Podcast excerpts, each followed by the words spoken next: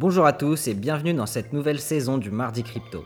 Dans la saison précédente, on vous a présenté des rapports de recherche, des actualités, des levées de fonds et des analyses on-chain pour vous aider à mieux comprendre l'univers de Bitcoin et des cryptoactifs.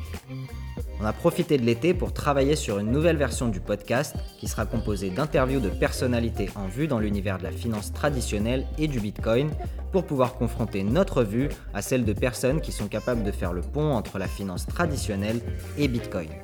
On a eu la chance de recevoir Yves Chouefati, président de Tobam, un des plus grands fonds de gestion d'actifs français avec 10 milliards de dollars sous gestion, pour parler du sujet et j'espère que vous trouverez cette discussion tout aussi passionnante que nous.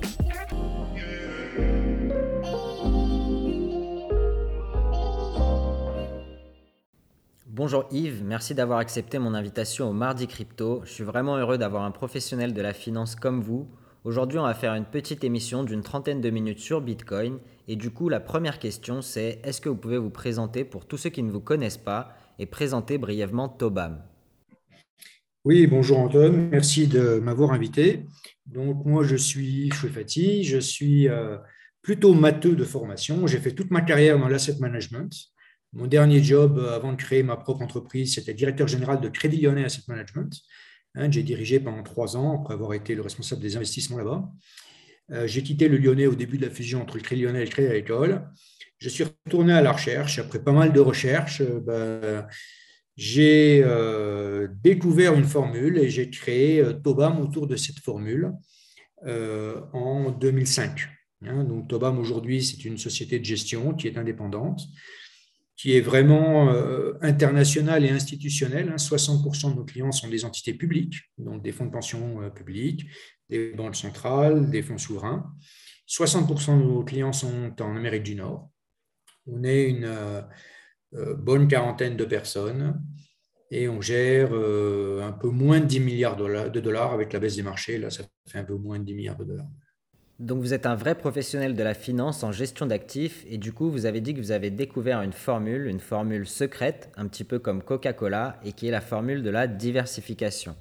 C'est qu'elle n'est pas secrète du tout. Hein. Il, y a, deux manières de, protéger la, propriété intellectuelle. Hein, la première méthode, c'est la méthode de Coca-Cola, hein, c'est le secret. La deuxième méthode, c'est le brevet. Et nous, on a opté euh, pour la transparence et le brevet. Parce que quand on a un brevet, on peut se permettre d'être transparent, et quand on a un brevet, on est même obligé d'être transparent. Donc en fait, euh, l'idée euh, derrière Tobam, un peu l'intuition qui est, qui est à l'origine de Tobam, c'est que la diversification dans notre métier, tout le monde en parle, mais que très bizarrement, c'est quelque chose qui est mal défini. Hein, dans notre métier, dans notre industrie, on mesure tout, la volatilité, la tracking erreur, l'alpha, le bêta, le gamma, le θ, le vega, l'euro, mais il n'y avait pas de mesure de la diversification. Et je me suis dit, euh, bah, si la diversification euh, c'est si utile, bah, ce serait bien de pouvoir la mesurer. Et après pas mal de, recherches, effectivement, euh, je crois que j'ai découvert la, formule, la mesure de la diversification. Et dès lors qu'on sait mesurer quelque chose, on sait le maximiser.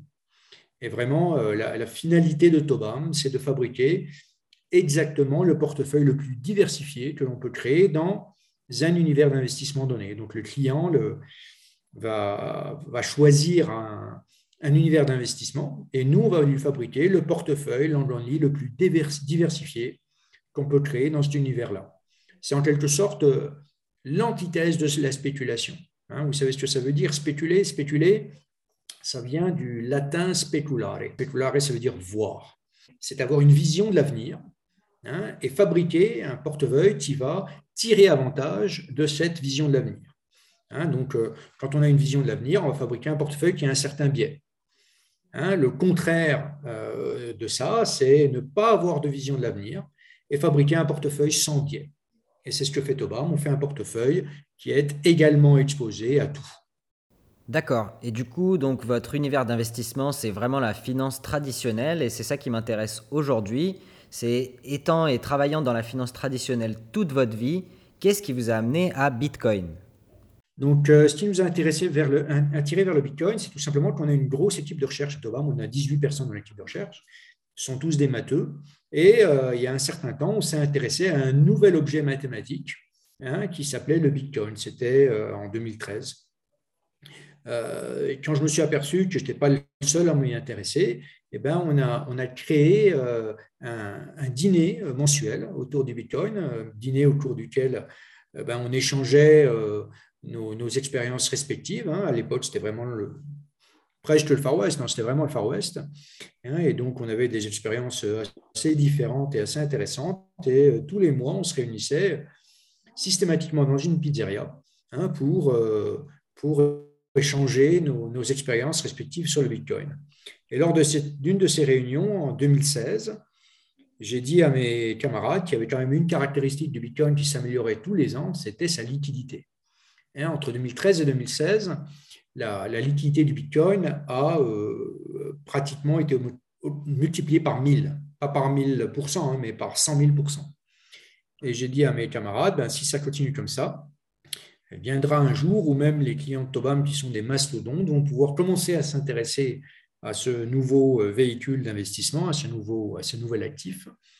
Et donc, on a décidé de passer professionnel et de ne pas s'intéresser au Bitcoin uniquement comme ça, comme un hobby, comme un loisir, mais vraiment s'y intéresser professionnellement. Donc, on a formé une équipe dédiée à la crypto. Et euh, la première mission que j'ai donnée à cette équipe, ça a été d'écrire une thèse d'investissement sur le Bitcoin. Après quelques mois de travail, ben, on a écrit une thèse d'investissement sur le Bitcoin qu'on a présenté à l'AMF. Et c'est comme ça que l'AMF nous a autorisé à lancer le premier fonds ouvert investi en Bitcoin au monde. Hein. C'était en novembre 2016. Alors le sujet de la liquidité et de la thèse d'investissement sont des sujets vraiment intéressants et on en reviendra dans deux questions après. Mais vous aviez mentionné dans une de vos interviews la manière dont vous avez acheté vos premiers bitcoins et j'avais trouvé ça vraiment intéressant est-ce que vous pourriez nous en dire un petit peu plus là-dessus? Oui, euh, c'était vraiment anecdotique. Hein. Euh, c'est une anecdote hein, plus qu'autre chose. Hein. C'est bah, les premiers bitcoins. Ben, euh, à l'époque, il y avait vraiment deux méthodes à peu près sûres pour acheter les bitcoins, parce qu'à l'époque, les, plateformes n'étaient pas ce qu'elles étaient aujourd'hui. Donc, les plateformes, il y en avait souvent qui faisaient faillite, qui se faisaient hacker. Euh, c'était un peu après euh, Mount Gox.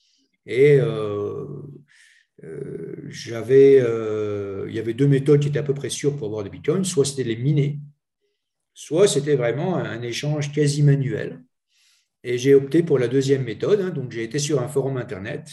J'ai pris rendez-vous avec un inconnu. On s'est réunis, on s'est retrouvé sur la terrasse d'un café sur les Champs-Élysées. Comme je ne savais pas à qui j'avais affaire. Moi-même, je suis quelqu'un de très très fort physiquement, mais pas très impressionnant. Donc j'ai demandé à deux de mes camarades de m'accompagner hein, pour euh, être un peu plus impressionnant que je ne suis tout seul. Hein, vu que je ne savais pas qui c'est que j'allais rencontrer. J'avais caché des billets de banque dans ma chaussette. Et euh, il m'a donné un, post-it. Avec le post-it, bah, j'ai pu libérer euh, les bitcoins et je lui ai donné les billets de banque. Et c'est comme ça que j'ai acquis mes, mes premiers euh, bitcoins, je crois que c'était en janvier 2013. Ça n'a pas beaucoup d'intérêt, quoi.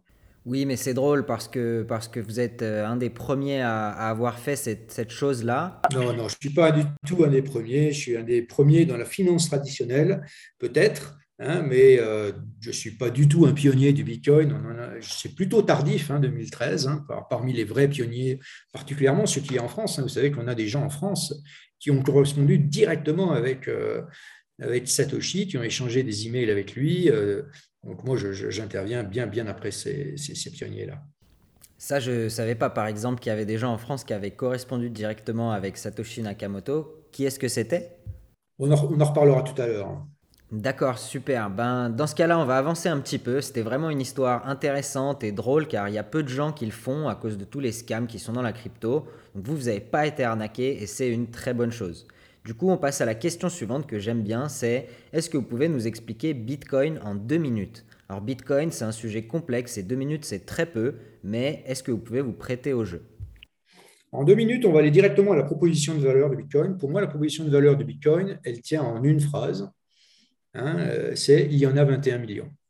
Voilà. La seule chose qu'il faut vraiment comprendre sur le Bitcoin quand, on est un investisseur, hein, moi je ne parle pas d'un technicien, je ne parle pas euh, d'une autre euh, profession de ça. Quand on est un investisseur professionnel, ce qui est ma profession, ce qu'il faut comprendre, c'est la, proposition de valeur. La proposition de valeur du Bitcoin, c'est qu'il y en a 21 millions. Bitcoin, l'inventeur du Bitcoin, Satoshi Nakamoto, hein, donc c'est Pierre Noisa hein, qui a eu la, chance de pouvoir correspondre avec lui directement. Mais euh, moi, je n'ai pas, eu, pas eu cette chance. Euh, l'inventeur du Bitcoin, Satoshi Nakamoto, a aussi inventé la blockchain. Et la blockchain, elle n'avait qu'une seule finalité, hein, c'est assurer la pérennité de cette phrase. C'est faire en sorte que jamais cette phrase ne devienne fausse. Hein. Et c'est ça qui est vraiment révolutionnaire euh, dans, le Bitcoin en tant que candidat monnaie. Hein. c'est la seule monnaie dont euh, la masse monétaire est absolument limitée et dont la limite est absolument connue dès la fondation. Hein, le grand problème de la monnaie, euh, c'est l'inflation. Hein, c'est un problème qu'a repéré, euh, que beaucoup de monde a repéré, mais qu'a vraiment euh, théorisé Friedrich Hayek. Euh, Friedrich Hayek, c'est un prix Nobel d'économie, qui a écrit un bouquin en 1975 dont je n'arrête pas de faire la promotion. Hein, le, bouquin en anglais s'appelle Denationalization of Money et en français s'appelle Pour une vraie concurrence des monnaies. Dans ce bouquin, Friedrich Hayek expose la thèse suivante. La thèse qui veut que dès lors qu'un groupe de personnes dispose du monopole de l'émission monétaire, tôt ou tard, il en abuse, ce groupe de personnes. Et euh, la thèse d'Hayek, c'est que dès lors qu'on abuse de ce monopole de l'émission monétaire, il va en résulter des crises, des crises qui sont souvent cataclysmiques. Et euh, sa thèse, c'est qu'il faut abolir le monopole. Alors, euh, c'est assez intéressant, la, proposition de Satoshi Nakamoto, elle s'inspire un peu de ça. Et elle s'inspire pour moi d'un principe extrêmement important, hein, qui est euh, euh, le principe de parcimonie. Le principe de parcimonie, son auteur, c'est Guillaume de Cam. Guillaume de Cam, c'est un philosophe du XIIIe siècle, ou du XIVe siècle, enfin, je vais entre les deux, qui est vraiment le père de la science moderne et qui dit que, gros, à un même problème, si on a deux solutions, il faut toujours prendre la solution la plus simple. Et un peu, c'est ce que fait un peu Satoshi Nakamoto. Il simplifie le, concept de monnaie. Il passe le rasoir de cam sur, la monnaie de manière à en enlever toutes les aspérités. Après, à la fin, il arrive à un objet extrêmement simple. Hein, euh, et la proposition de valeur, elle tient en une phrase. Ça y est, il y en a 21 millions une fois qu'on a compris cette phrase-là, ben, on a compris le Bitcoin. Bon, vous m'aviez donné trois minutes, je crois que j'ai un peu dépassé, mais bon.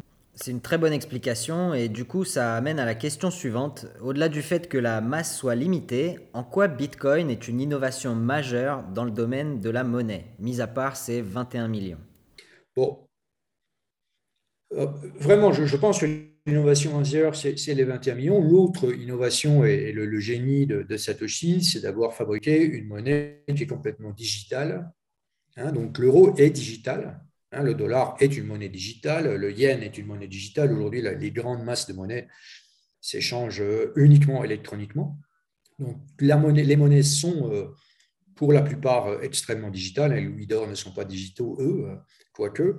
Hein, mais, euh, donc, c'est une monnaie qui est complètement digitale et dont la masse monétaire est limitée. Hein. donc, on peut l'échanger euh, sans tiers de confiance. Hein. donc, elle est nativement digitale. Il n'y a pas besoin de tiers de confiance. Aujourd'hui, si moi, je veux envoyer de l'argent digitalement à, Antoine, il faut, que je passe par des intermédiaires financiers. Si je veux vous envoyer des bitcoins, ben, je peux vous le faire, le faire directement sans tiers de confiance. Donc, c'est un peu ça, les trois, les trois grandes dimensions innovantes. Hein. C'est une monnaie qui est digitale, qui se passe, qui a son propre circuit d'échange, si vous voulez, hein, qui n'a pas besoin d'un circuit euh, séparé d'elle-même, qui n'a pas besoin des banques, qui n'a pas besoin d'intermédiaires financiers. C'est vraiment du pair à pair. Et en plus, la masse monétaire est complètement euh, limitée. Pour moi, la, grande proposition, hein, comme, comme je vous l'ai dit tout à l'heure, c'est la limitation de la masse monétaire. Et il y a également une chose sur laquelle je voudrais rebondir, c'est le mécanisme de proof of work ou de preuve de travail. Vous avez mentionné dans une autre interview que l'argent, la monnaie, c'est juste un véhicule pour stocker le travail et donc l'énergie dépensée par une personne pour, euh, eh ben, pour obtenir cet argent. Est-ce que le proof of work, avec sa consommation d'énergie, ne va pas aussi dans cette direction de conserver cette valeur travail? Oui, je, donne souvent un, exemple pour illustrer cette idée-là. C'est ce que je pense être la première monnaie. Hein, la première monnaie, ou une des toutes premières monnaies, ce sont euh, les pointes de, flèches en silex. Hein, euh, il, y a, très très longtemps, hein, nos ancêtres, quand ils avaient euh, cinq pointes de flèches en silex dans leur jean, ils pouvaient en échanger deux contre un iPad. Hein, et ce qui faisait effectivement la valeur de la pointe de flèche en silex, elles n'étaient pas faciles à fabriquer.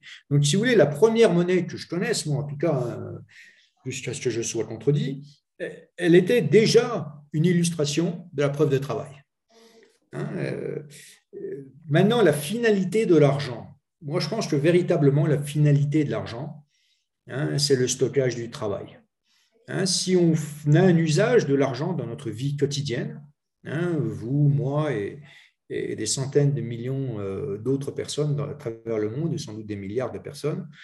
La première finalité de l'argent, c'est le stockage du travail. Hein. Vous venez au travail le matin, hein, vous, touchez un salaire contre ce travail, dans l'espoir que cet argent, que ce salaire que vous avez touché, vous permette d'acheter le travail d'une autre personne dans l'avenir. moi, je viens d'un pays où il y a eu euh, des épisodes d'hyperinflation. Dans, ces pays-là qui sont touchés par l'hyperinflation, en fait, l'argent que vous gagnez, il faut le, dépenser le jour même. Hein, parce que vous savez que le lendemain, ben, il vaudra 25% moins cher. Euh, euh, dans ces sociétés-là, c'est extrêmement difficile de développer sa propre famille, de développer son village, sa ville ou son pays. Et c'est ça le, danger qui guette hein, les pays dont la monnaie n'est pas gérée avec suffisamment d'orthodoxie. Si vous allez sur Internet et que vous tapez ECB Mission Statement, ECB, en français ça se dit BCE, hein, donc c'est la Banque Centrale Européenne, et que vous tapez Mission Statement, donc quelle est la mission, la déclaration de mission euh, de la Banque Centrale Européenne, ben, vous verrez que la, Banque centrale européenne, à sa création, n'avait qu'une seule mission, c'est la stabilité des prix. La stabilité des prix, ça ne veut pas dire une inflation à 2%, ça veut dire une inflation à 0%. Et c'est comme ça qu'a été créé hein, que les pères fondateurs de l'euro, hein, que, que les techniciens qui ont créé l'euro, ont créé la Banque centrale européenne, ils lui ont dit, tu n'as qu'une seule mission, c'est la stabilité des prix. Et la monnaie a ceci de particulier, qui est que chaque fois que vous allez lui donner une autre mission, cette autre mission va s'exercer aux dépens de la première mission. Si vous donnez à la Banque centrale européenne la mission de stabilité financière, elle se fera aux dépens de la stabilité des prix. Si elle doit soutenir le secteur bancaire, si elle doit soutenir des États impécunieux, si elle doit euh, contribuer à euh, la nouvelle manière hein, de gérer l'économie euh, euh, en prévision des, en émettant moins de carbone ou ce genre de choses, eh bien, ces missions, elles sont peut-être très louables, mais elles ne peuvent s'exercer qu'aux dépens de la stabilité des prix. Et c'est d'ailleurs un sujet que vous avez pas mal abordé dans votre dernière interview sur Grand Temple Crypto. Il me semble c'est justement cette incompatibilité entre la mission statement de la BCE et effectivement ce qu'ils font. Comme on est un petit peu limité en temps, même si c'est un sujet passionnant, j'invite nos auditeurs à regarder cette vidéo qui était vraiment très intéressante et qui est sortie euh, cet été. Je voudrais vous poser deux trois petites questions qui m'intéressent particulièrement et notamment Comment est-ce que les institutionnels voient aujourd'hui Bitcoin et leur compréhension a-t-elle évolué dans les dernières années? Alors, euh, comme toute innovation, elle diffuse euh, à, une vitesse euh, limitée. Hein. on ne peut pas faire une innovation et espérer que cette innovation soit à diffusion instantanée à travers le monde dans toutes les, dans toutes les, typologies, de, chez tous les typologies d'investisseurs. Les gens, effectivement, effectivement, euh, suivant leur ouverture à l'innovation, leur conservatisme euh, ou euh, leur fonction d'utilité propre, vont réagir avec une vitesse différente. Ceux qui ont évidemment regardé la, chose les premiers, eh ben, ce sont certains, un très petit nombre d'investisseurs individuels. Hein, ensuite, euh, ça a été les hedge funds. Hein, aujourd'hui, la, dichotomie, euh, elle est pour moi plus euh, géographique que qualitative. Ce n'est pas la qualité de l'investisseur qui fait la différence, c'est vraiment aujourd'hui aux, États-Unis, donc je vous ai dit que 60% des, clients de, de Tobam étaient d'Amérique du Nord. Aux États-Unis, je pense qu'ils en sont à l'adoption. Hein, je pense qu'en Europe, il y a beaucoup plus de conservatisme. Je pense que le rôle que joue la, une certaine communication hein, de, la part de la, Banque centrale européenne, par exemple, est extrêmement maladroite et contre-productive. Hein, la Banque centrale européenne devrait s'occuper de la stabilité des prix plutôt que de dire euh, qu'est-ce qui est bien et qu'est-ce qui est mal en matière de placement. Ce n'est pas son rôle, ce n'est pas son métier. Hein, euh, et qu'une des corollaires de cette mauvaise communication de la Banque centrale, de cette communication maladroite de la Banque centrale européenne, c'est que les institutionnels européens sont un peu plus prudents et euh, un peu plus euh, attentistes sur ça. Si vous voulez, moi, mon métier, c'est d'être investisseur. Hein, c'est quoi investir? Investir, c'est prendre des risques. Hein, c'est exactement la même chose. Quelqu'un qui n'est pas investi ne prend pas de risque et quelqu'un qui, qui ne prend pas de risque n'est pas investi. Investir, c'est prendre des risques. Donc, quand on prend des risques, on doit une méthode classique pour prendre des risques et d'écrire une thèse d'investissement. Ce qu'il faut toujours avoir en tête, c'est que dès lors qu'il y a une thèse d'investissement, il y a une antithèse. On n'investit pas sur la base de certitude.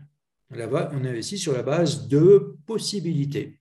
Hein, en, en fabriquant une thèse et en ayant en tête qu'il y a aussi une antithèse.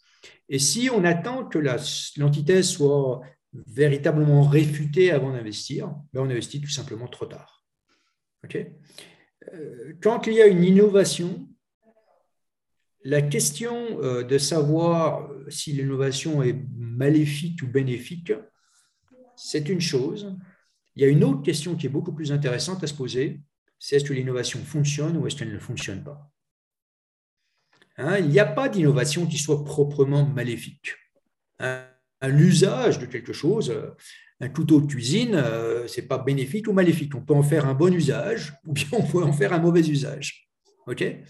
Euh, Même un couteau de cuisine. D'accord? Donc le Bitcoin, c'est un peu la même chose. On peut en faire un bon usage, on peut en faire un mauvais usage. Ce qui est intéressant dans le, dans le Bitcoin, ce n'est pas qu'il soit maléfique ou bénéfique, c'est qu'il fonctionne. Hein, et je ne connais pas tellement d'innovations qui fonctionnent effectivement et qu'on peut censurer durablement.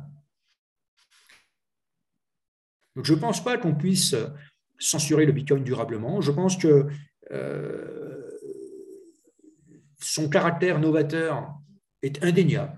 C'est vrai qu'avant le Bitcoin, on, faisait, on pouvait faire les choses d'une certaine manière, qu'après Bitcoin, on peut les faire d'une autre manière, et que cette autre manière, elle fonctionne.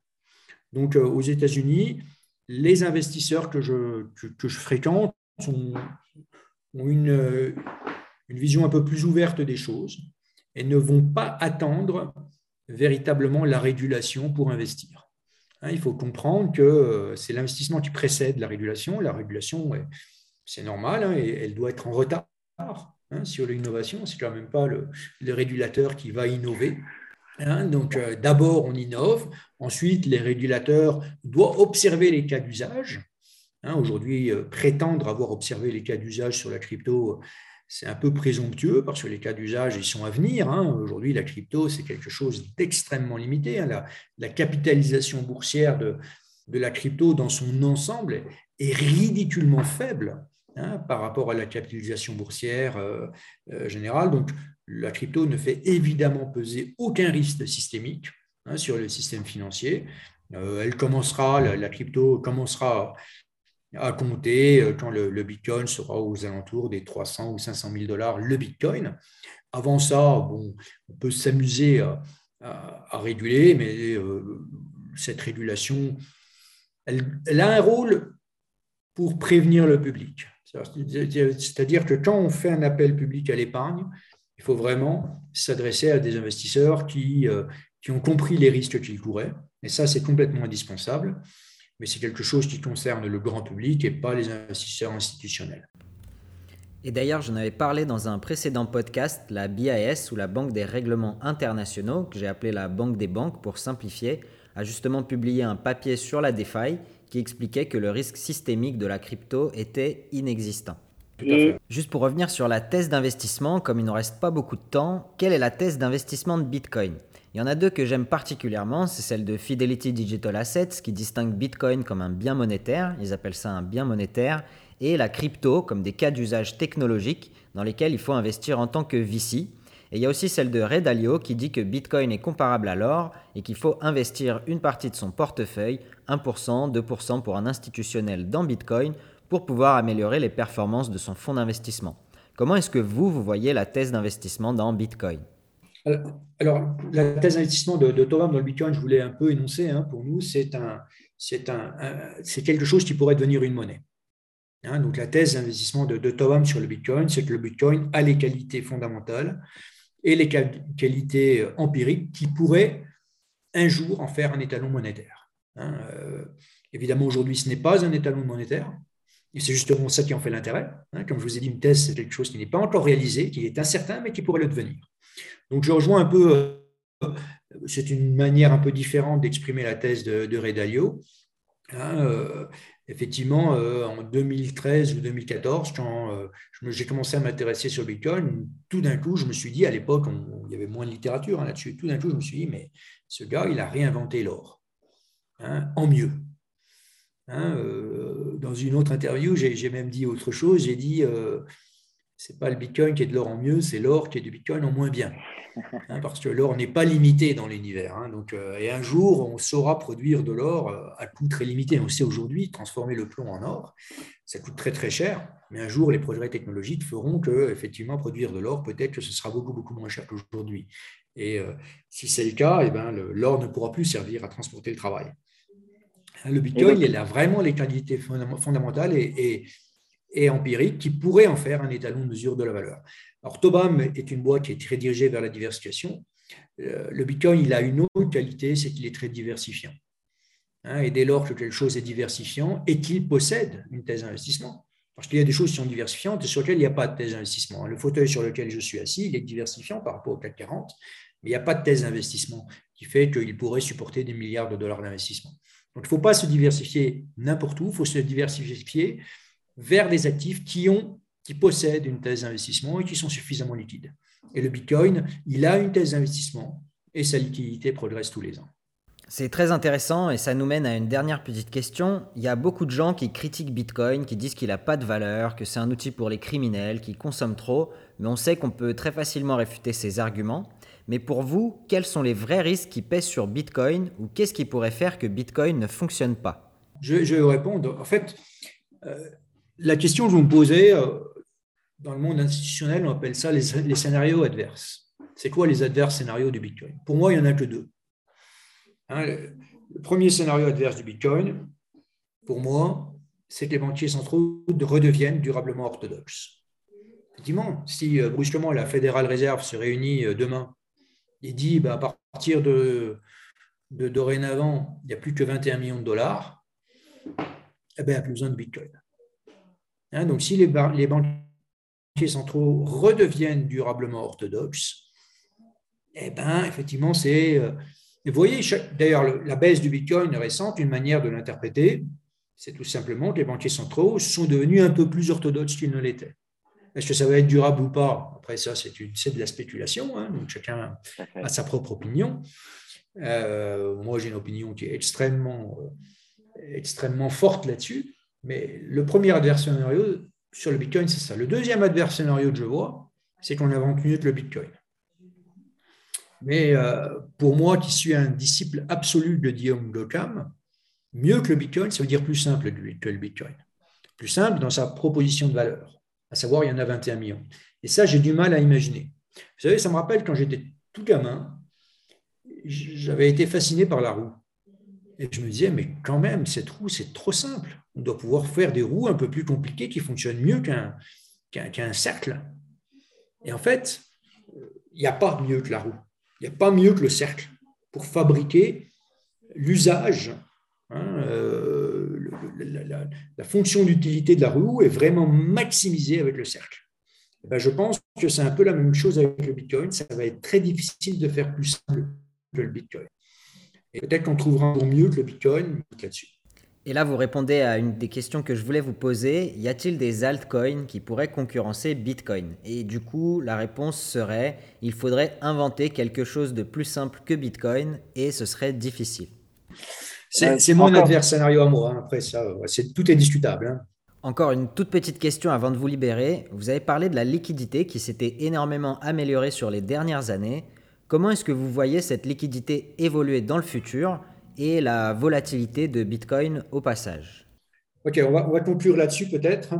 Si vous voulez, le, Bitcoin, pour moi, il se caractérise par euh, quatre euh, paramètres. Hein, le premier paramètre, évidemment, c'est le prix. Hein, le deuxième paramètre, c'est sa volatilité. La troisième, le, paramètre, le troisième paramètre, c'est sa corrélation aux autres actifs. Et le quatrième paramètre, c'est un peu euh, un déterminant de certains des autres, euh, c'est son adoption. Hein, donc la relation entre le prix et l'adoption, elle, est, triviale. Euh, vu qu'il n'y a que 21 millions de bitcoins, hein, plus le bitcoin va être adopté, plus son prix va, s'élever. Hein, donc ça, c'est vraiment une relation qui est extrêmement simple. Le, deuxième paramètre, c'est la volatilité. Pourquoi le bitcoin est si volatile? Ben, Parce qu'en fait, le bitcoin, c'est une start-up. Hein, et il y a un truc euh, qu'il faut savoir, c'est qu'il n'y a personne sur cette planète qui sait pricer une startup. Hein, quand euh, vous êtes euh, un investisseur et que vous concernez, que vous considérez Google en 1997, bah, vous dites, bah, ce truc-là, peut-être que ça vaut zéro, peut-être que ça vaut 1000 milliards. Le Bitcoin, c'est un peu ça. Les deux avenirs possibles de Bitcoin, soit le Bitcoin il se plante, mais un jour, un jour il vaudra zéro, soit vraiment il est adopté avec une adoption de masse, et ce jour-là, le Bitcoin il vaudra sans doute aux alentours probablement plus qu'un million de dollars le Bitcoin. Et c'est cet affrontement entre les deux, entre deux scénarios extrêmes hein, qui, euh, qui résulte euh, en une volatilité énorme. Et plus l'adoption va être importante, hein, plus ce scénario à zéro va s'éloigner, plus la probabilité va, va diminuer, et plus la volatilité hein, va diminuer elle aussi. Le troisième euh, paramètre, c'est la corrélation. Alors, la corrélation, moi je suis un, statisticien, et la première chose qu'on nous apprend dans une école de statistique, c'est qu'on ne doit jamais publier une, statistique sans donner hein, des intervalles de confiance, hein, sans donner une significativité à la statistique. Et en fait, quelle que soit la manière dont vous mesurez la corrélation du Bitcoin aux autres actifs financiers, vous allez toujours trouver que la, corrélation est non significativement différente de zéro. La corrélation n'est pas à zéro. Hein, si moi je tire à pile ou face et que vous, vous tirez à pile ou face, à un moment donné, je vais avoir 5 piles et vous, vous allez avoir 5 piles aussi. Hein, la volatilité de mes tirages sera de zéro, sera de zéro, la volatilité de votre tirage sera de zéro, la corrélation sera de 1, mais ce ne sera pas significatif. Donc, dès lors que vous, appliquez des tests de significativité à la corrélation entre le Bitcoin et d'autres actifs financiers, ben, vous trouverez que cette corrélation est non significativement différente de zéro. Ça, c'est empirique. Maintenant, fondamentalement, fondamentalement, je suis persuadé que sur le long terme, le Bitcoin sera corrélé à rien. Pourquoi? Parce qu'il n'y a que deux scénarios. Soit le Bitcoin il va se planter, et s'il va se planter, il va aller vers zéro. Et quand il va aller vers zéro, ben, il va être corrélé à rien. Soit le Bitcoin euh, va être adopté. Et s'il est adopté, ben, il va devenir un placement refuge. Hein, le propre d'un placement refuge, c'est quoi? Ben, C'est qu'on va dans le refuge quand il pleut dehors et qu'on sort du refuge quand il y a du beau temps. Hein, et donc la corrélation est effectivement euh, extrêmement faible avec euh, les, autres actifs financiers. Parfait, ben, merci beaucoup Yves pour toutes ces explications. C'était vraiment une discussion passionnante et je vous souhaite une très bonne journée et une très bonne continuation pour Tobam. Ok, bonne continuation à vous.